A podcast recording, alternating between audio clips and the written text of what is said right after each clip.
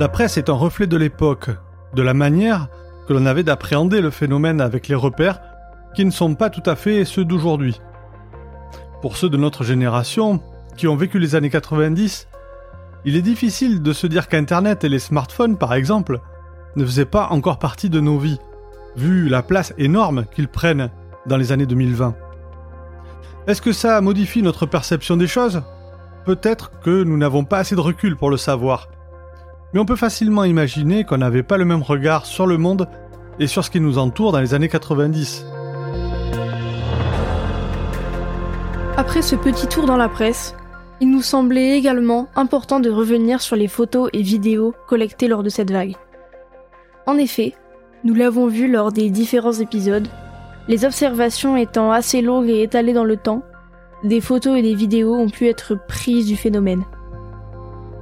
Alors dispose-t-on d'images de cet ovni? N'attendons pas plus longtemps pour retourner vers les années 90 en Belgique et clore au moins temporairement ce dossier. Pour rappel, les éléments présentés ici sont issus du livre de la SOBEPS, dans lequel la mémoire de cette vague a été conservée. Chaque année, des centaines de personnes sont témoins de phénomènes aériens non identifiés. Ces observations les bouleversent et vont jusqu'à changer leur regard sur notre place dans l'univers. L'histoire que vous allez écouter s'est réellement produite. On estime à 1500 le nombre de témoins cette nuit-là. Ces observations ont été surnommées la vague belge. Le terme de vague est utilisé quand il n'y a pas simplement une ou deux observations d'OVNI, mais une multitude d'observations signalées à différents endroits et considérées comme ayant un lien entre elles. Aujourd'hui, dans les dossiers OVNI, la vague belge.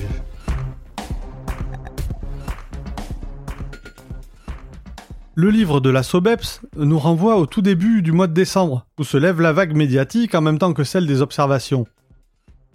Dans tous les journaux de la Belgique francophone, on parle des observations qui ont eu lieu depuis la fin novembre.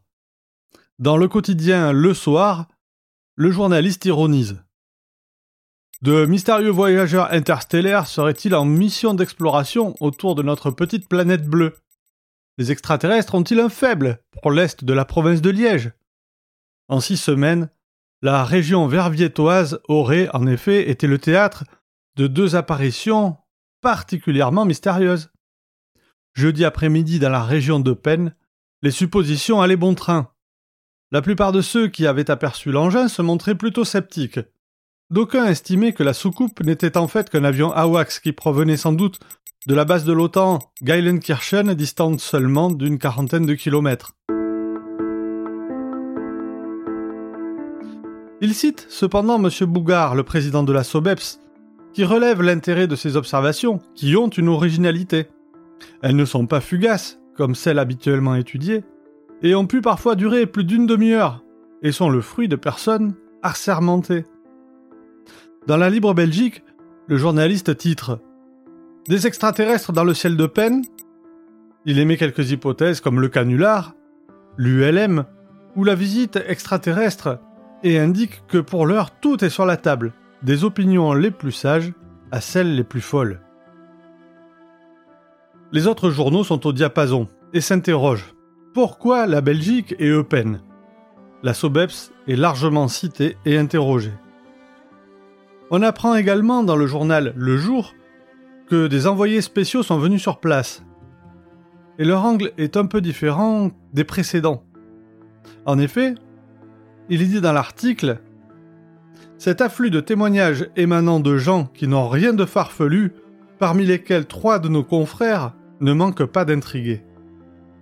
Dans ce même article, le journaliste dit que des équipes de télévision allemandes et françaises viennent de débarquer à Eupen.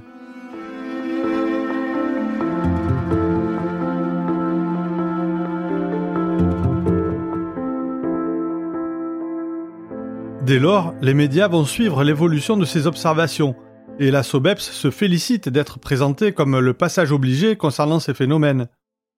Et elle se félicite également du rôle de la presse, qui collecte de nouveaux témoignages et encourage les personnes à raconter leurs observations.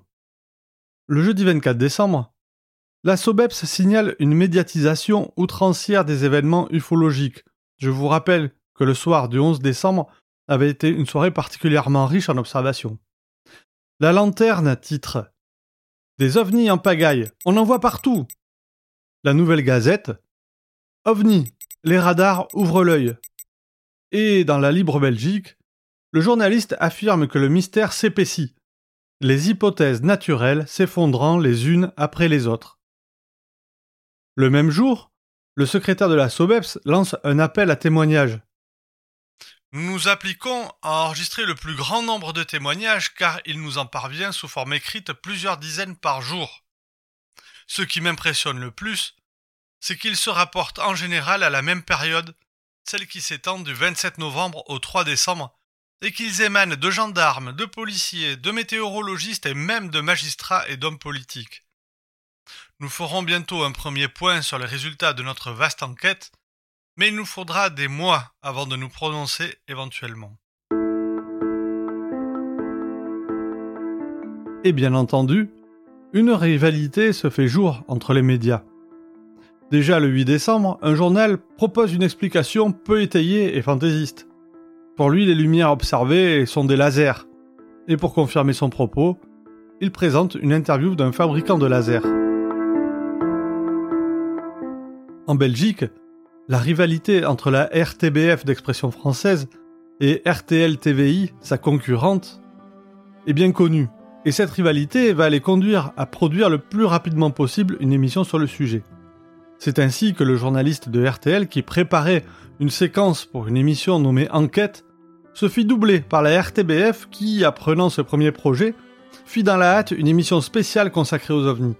Cette rivalité allait conduire les deux chaînes à faire la chasse aux images et les vidéos diffusées ressemblaient plus à des avions qu'à des phénomènes étranges.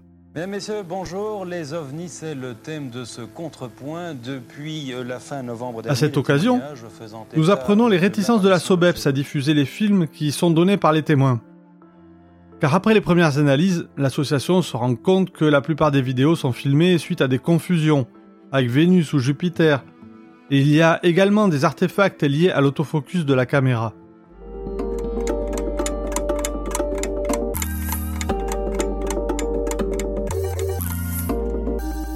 En janvier 1990, un magazine français dont l'objet est la vulgarisation de la science s'invite en Belgique et commence, selon les mots de la SOBEPS, une croisade anti-ovni, où l'on apprend que les journalistes ont débarqué avec des appareils photo sophistiqués et des téléobjectifs euh, spectaculaires. Il propose à certains journaux de publier une photo, mais ces derniers refusent. Cette dernière ne montrant qu'un point lumineux dans le ciel, donc présentant un intérêt moindre. Mais le magazine français la publie, lui, en illustration d'un article sous la rubrique Optique et poésie, qui commence par ces mots. L'objet que voilà photographié le 1er décembre dernier dans le ciel nocturne au-dessus de Liège par un de nos collaborateurs a vivement stimulé la veine poétique de certains observateurs. C'était à l'évidence une soucoupe volante.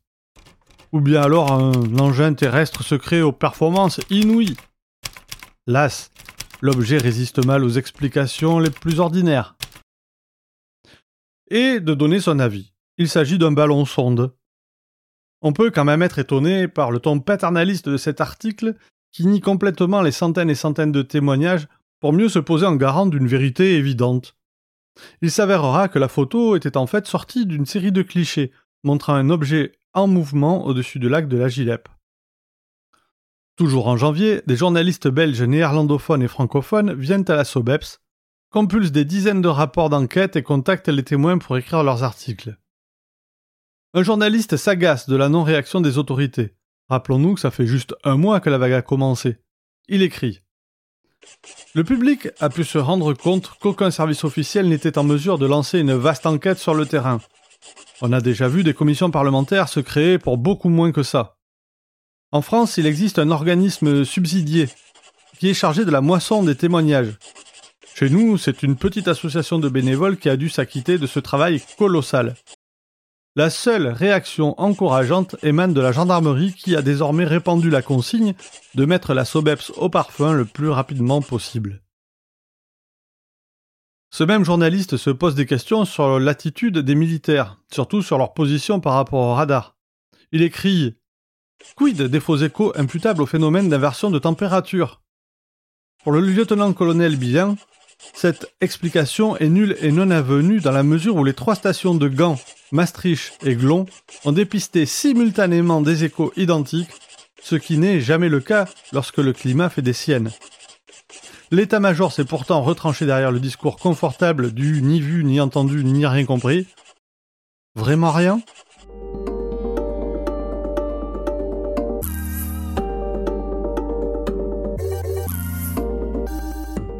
Durant le mois de février, peu d'articles paraissent, ce qui inquiète la SOBEPS qui a peur que les éventuels témoins de la vague qui se poursuit viennent moins vers eux puisqu'on ne parle plus d'OVNI dans les journaux.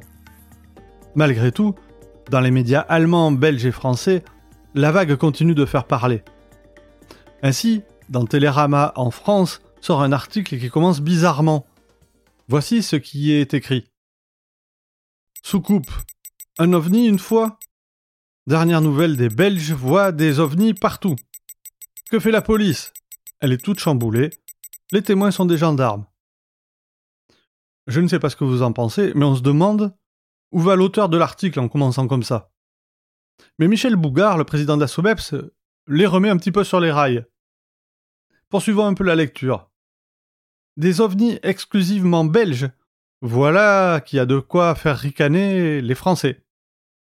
Michel Bougard rappelle simplement que la dernière vague d'observation en 1983 s'est déroulée près de New York, sur un périmètre plus petit, sans que ça ne fasse rigoler personne. Beaucoup d'articles expliquent le rôle de la SOBEPS et comment cette association sursollicitée et débordée de travail est devenue incontournable. Mais en mars, le journal français de vulgarisation scientifique, dont nous avons déjà parlé, dans son édition pour les juniors, revient à la charge dans un article qui est décrit par la SOBEPS, je cite, comme un monument de littérature bête et méchante, exemple parfait de fausse vulgarisation scientifique, où l'on trouvera quelques touches d'un racisme ordinaire anti-belge particulièrement pénible à constater. Effectivement, la tonalité de l'article a de quoi laisser pantois. Ainsi, la journaliste écrit, se trompant au passage dans la date, le 30 novembre 1989, un objet a été aperçu par de nombreux témoins dont une brigade de gendarmerie entière.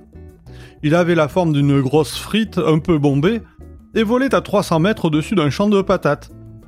Un gradé affirme qu'un second appareil a stationné pendant trois quarts d'heure au-dessus d'un barrage avant de filer en compagnie de la première frite volante venue. Immédiatement alertés, les conducteurs du ciel liégeois sont restés chocolat.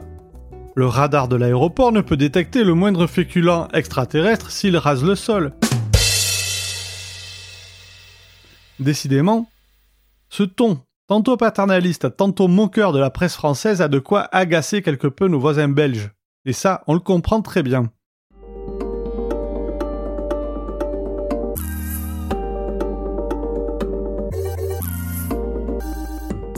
En avril 1990, la photo la plus célèbre de la vague belge est prise par Patrick Maréchal à Petit Rochin dans la région de Verviers, alors que sa compagne observe un grand objet en vol stationnaire. Sur la diapositive couleur, on voit nettement trois phares jaunes disposés en triangle et une lumière rouge plus petite au centre. L'auteur de la photo présente le cliché à ses collègues dans un premier temps, puis à un photographe professionnel qui, séduit par la qualité du cliché, l'achète et le publie dans un magazine. Dès lors, par le biais de la SOBEPS, qui est également intéressé par ce cliché, il est prêté à l'Académie militaire qui en fait une étude approfondie. Aucune trace de manipulation n'est relevée, et la photo présente même quelque chose d'étrange. En surexposant la diapositive, une masse sombre en forme de triangle apparaît sous les lumières.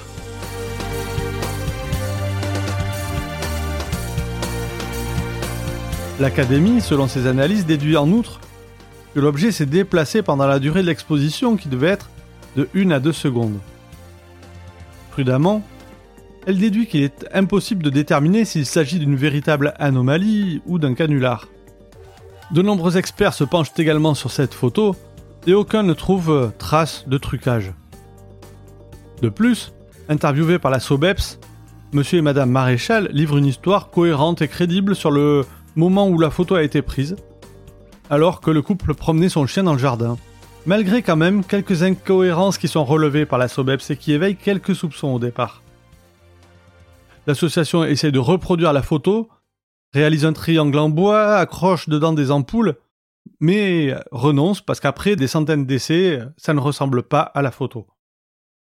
Donc tout pouvait laisser penser que cette photo était celle d'un vrai ovni. Et pendant des années, celle-ci a servi d'illustration, et c'est même elle qui figure sur la page de couverture du livre de la Sobeps qui nous a accompagnés pendant ce voyage dans la vague belge.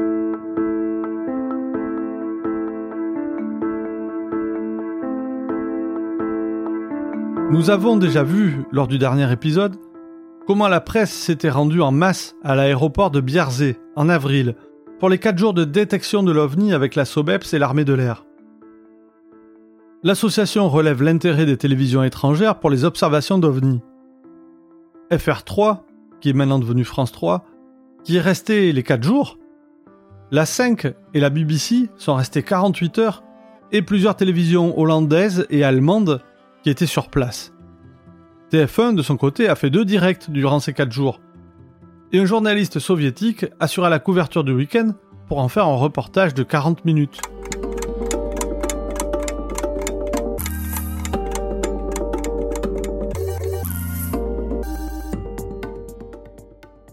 Le 11 juin, beaucoup de journaux parlent du rapport de l'armée de l'air qui a été remis à la SOBEPS. Nous reviendrons sur son contenu avec notre enquêteur. C'est alors que le magazine français de vulgarisation des sciences refait parler de lui avec un F-117 en couverture qui semble flotter dans le ciel, ses ailes n'ayant même pas été représentées, sans doute dans un souci d'appuyer ses propos. Sur la couverture, le titre Un ovni démasqué. Et l'article commence par cette phrase L'ovni, c'était lui. Et raconte l'histoire de l'avion furtif, oubliant au passage les phénomènes belges sauf pour déduire que l'avion étant en forme triangulaire et des triangles ayant été observés en Belgique, ce sont forcément ces avions qui ont été observés. La SOBEPS précise que des réponses à l'article ont été nombreuses dans le courrier des lecteurs. Au mois de juillet, nous l'avons déjà souligné dans le dernier épisode, de nombreux journaux relatent la conférence de presse pendant laquelle l'enregistrement radar est présenté, le fameux losange sur l'écran. On peut lire dans le journal La Dernière Heure le major Lambrecht, responsable de la sous-section contrôle de la force aérienne, n'est pas en mesure de fournir des explications plausibles sur la nature des phénomènes enregistrés par plusieurs systèmes radars indépendants, y compris l'électronique à bord des deux F-16.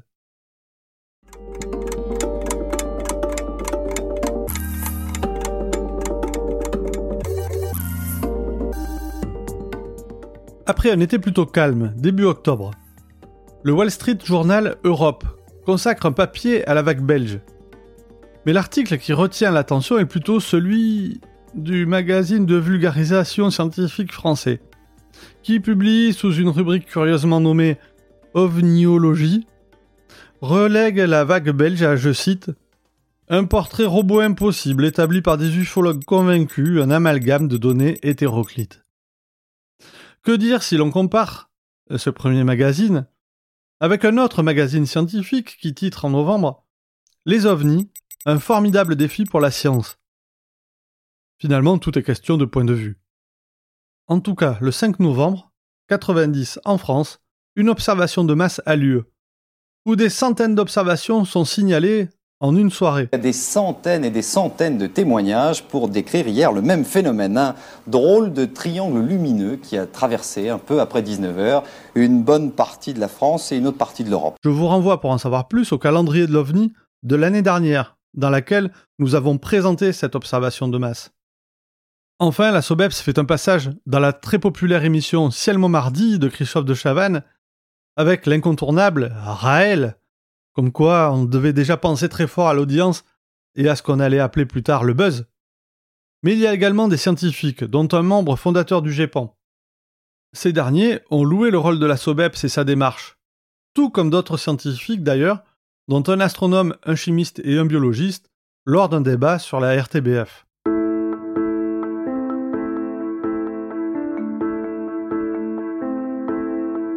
La presse et les médias vont continuer d'accompagner la vague jusqu'à ce que ce sujet soit chassé peu à peu par d'autres actualités. Cependant, cette vague continue, même des années et des années après, à fasciner et à interroger, ce qui pousse journalistes, youtubeurs, podcasteurs à s'y intéresser. Et qui dit média, dit image.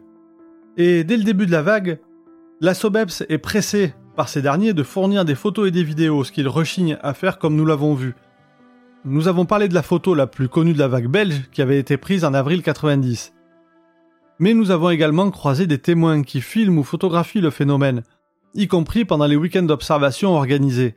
Alors, qu'en est-il de ces images? Mais une telle masse d'observations rapprochées ici, portant bien sur des objets et pas sur quelques vagues petites lumières vues de loin, euh, font que il faut tout de même euh, bouger et essayer de faire le maximum pour en avoir des images. Un chapitre y est consacré dans le livre de la SOBEPS. On y apprend qu'une trentaine de documents vidéo a été confié à l'association belge dont un seul était un faux grossier. Parmi ces vidéos se trouvent de nombreuses sphères lumineuses floues. Les caméscopes disponibles dans le commerce n'étant pas faits pour filmer la nuit, et la plupart des témoins ne disposant pas de pieds pour euh, stabiliser le caméscope, la qualité des images n'est pas très bonne. Cependant, la SOBEPS remarque sur la majorité de ces sphères des sortes d'encoches en haut et en bas de l'image. Après analyse, il s'avère que c'est une tige dans l'optique qui crée cet effet.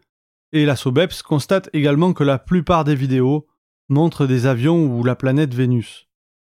Un cinéaste est le premier à filmer un ovni avec une caméra professionnelle de type Betacam fixée sur un trépied.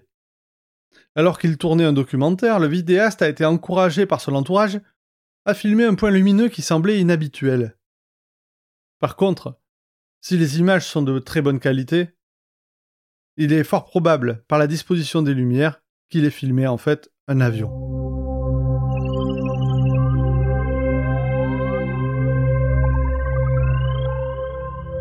Malgré tout, certains clichés et vidéos semblent plus étranges.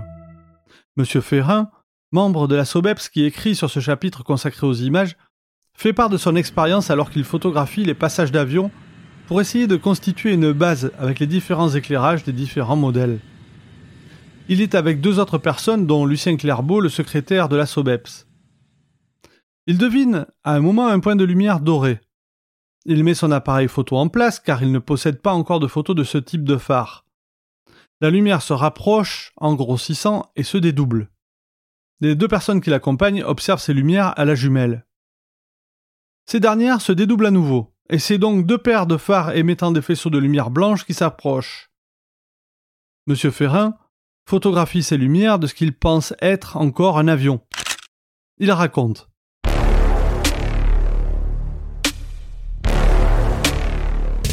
Tandis que je cadrais au mieux ce que je pensais être un avion, je commençais à découvrir distinctement ce qui se trouvait au-delà des lumières éblouissantes. Ce fut la surprise totale. Durant quelques 10 ou 15 secondes, nous pûmes très nettement voir que la partie avant de cet engin d'où provenaient les quatre faisceaux impressionnants, était en réalité tout à fait courbe, comme un immense arc de cercle discontinu, de couleur sombre, sur lequel brillait ou se reflétait une succession de petites zones de lumière blanche, s'amincissant de plus en plus vers les extrémités. J'ai le souvenir qu'il y en avait davantage à gauche qu'à droite. Les faisceaux eux-mêmes étaient divergents. L'objet est à 45 degrés d'élévation. Monsieur Ferrin profite de ce moment pour prendre un cliché parfaitement centré et net, avec les lumières se détachant du ciel foncé. Puis l'objet arrive à l'aplomb du petit groupe qui observe subjugué et entend un faible son ressemblant à un sifflement de réacteur. Le secrétaire de la SOBEPS scrute l'engin avec les jumelles et n'aperçoit ni aile ni fuselage. Alors que l'OVNI est à nouveau à 45 degrés, M. Ferrin prend une dernière photo avant que l'objet ne disparaisse. Comme le dit le photographe, l'arroseur devient arrosé, et d'enquêteurs, les trois personnes présentes deviennent témoins et découvrent l'autre côté du miroir. L'excitation, la nuit agitée, la complexité de dessiner et de décrire ce qu'on a vu. Mais il reste les photos. C'est en développant les négatifs qu'il découvre le résultat, et celui-ci est décevant et incompréhensible. Si les photos prises avant l'observation montrent bien les avions dans le ciel, malgré l'altitude et le peu de luminosité, les photos de l'OVNI ne montrent rien. Il faut agrandir considérablement les photos pour deviner des tout petits points lumineux. Monsieur Ferrin précise Fort d'une pratique professionnelle en prise de vue publicitaire et reportage fait dans des conditions parfois difficiles, et m'occupant de production et de réalisation audiovisuelle, j'ai acquis un certain savoir-faire. Or, ce qui arrive ici est illogique incompréhensible, surtout dans le cas de l'utilisation d'un film aussi rapide de 1600 ASA.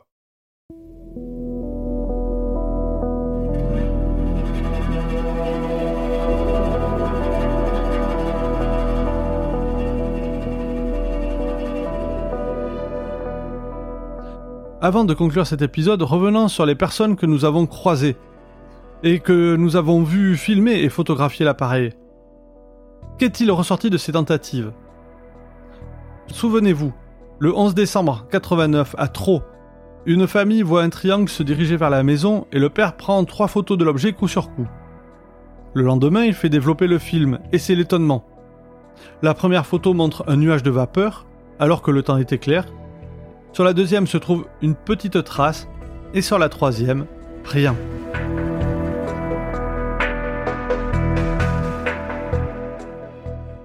Le 18 mars 90, lors du premier week-end de track, Léon Brenig et son équipe sont témoins du passage d'un triangle qu'il signale aussitôt à une autre équipe dans laquelle il y a une personne qui est équipée d'un appareil photo avec zoom et pellicule 400 ASA. Les photos sont développées et disponibles le 21 mars, et sont de l'aveu même de la SOBEPS décevantes. On y voit qu'un vague petit trait lumineux, impossible à analyser davantage.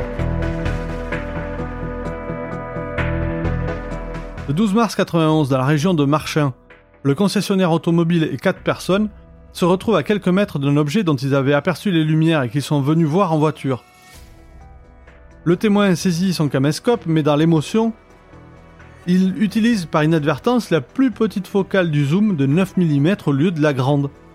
L'image est par conséquent petite à l'écran, mais fournit quand même quelques éléments intéressants. Pendant 30 secondes, l'objet effectue des changements de direction sur place après s'être rapproché du groupe et avant de s'en éloigner en direction de la centrale de Tiange. Finalement, c'est un photographe de presse belge qui résume le mieux la déception des témoins lorsqu'il découvre les images. Il déclare Sans matériel professionnel, il ne fallait pas espérer de miracle. Photographier un objet lumineux de nuit est à comparer à vouloir photographier une personne cachée derrière une lampe allumée. Sur vos photos, vous distinguerez la lampe, pas la personne. Sur ces photos d'amateurs, il fallait s'attendre à ne distinguer qu'un point lumineux nous arrivons au bout de cet épisode. Même s'il y aurait encore beaucoup de choses à dire sur les images, et plus généralement sur la vague, les fêtes de fin d'année marquent la fin de ce calendrier de l'OVNI. La fin? Pas tout à fait, car il nous reste encore le débrief. Un entretien avec notre enquêteur, pour faire un point sur les hypothèses émises à l'époque et celles émises plus tard. De quoi faire encore un bout de chemin dans les années 90 en Belgique. Rendez-vous entre Noël et le premier de l'an pour ce dernier épisode.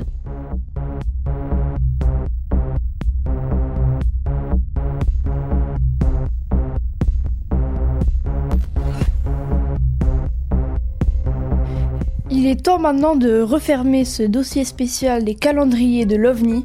N'hésitez pas à venir réagir sur Facebook ou encore sur Twitter. Et n'oubliez pas, même en France, regardez le ciel et gardez l'œil ouvert.